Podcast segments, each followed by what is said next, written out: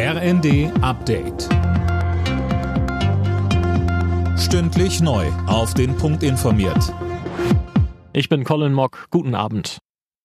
Kurz vor dem Jahrestag des Beginns des Ukraine-Kriegs hat US-Präsident Biden bei einer Rede in Polen die Einigkeit der NATO und des Westens bekräftigt. Außerdem warnte er Russland, ein Angriff auf ein Mitglied sei ein Angriff auf alle.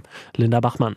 Gleichzeitig wies er den Vorwurf Putins, der Westen sei für die Eskalation in der Ukraine verantwortlich und wolle Russland ein für allemal erledigen, zurück. Der Westen habe nicht vor, Russland anzugreifen, so Biden. Der russische Präsident hatte ja schon wenige Stunden vorher eine Rede gehalten. Dabei sagte er auch, dass Russland den letzten großen Atomabrüstungsvertrag mit den USA aussetzt. Das russische Außenministerium ruderte jetzt etwas zurück, teilte mit, dass sich Moskau bis Vertragsende in drei Jahren daran halten wird.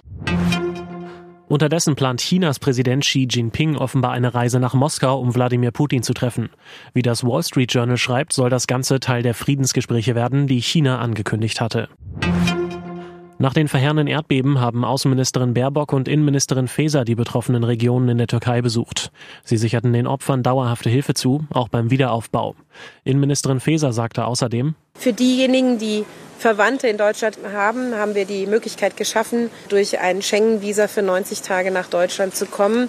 Und das ist natürlich insbesondere für diejenigen, die traumatische Erlebnisse hatten oder auch verletzt sind, eine wichtige zusätzliche Hilfe. Softdrinks enthalten in Deutschland immer noch zu viel Zucker. Zu diesem Ergebnis kommt eine Studie der Münchner Unis.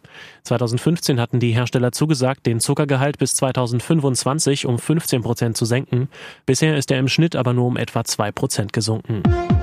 Alle Nachrichten auf rnd.de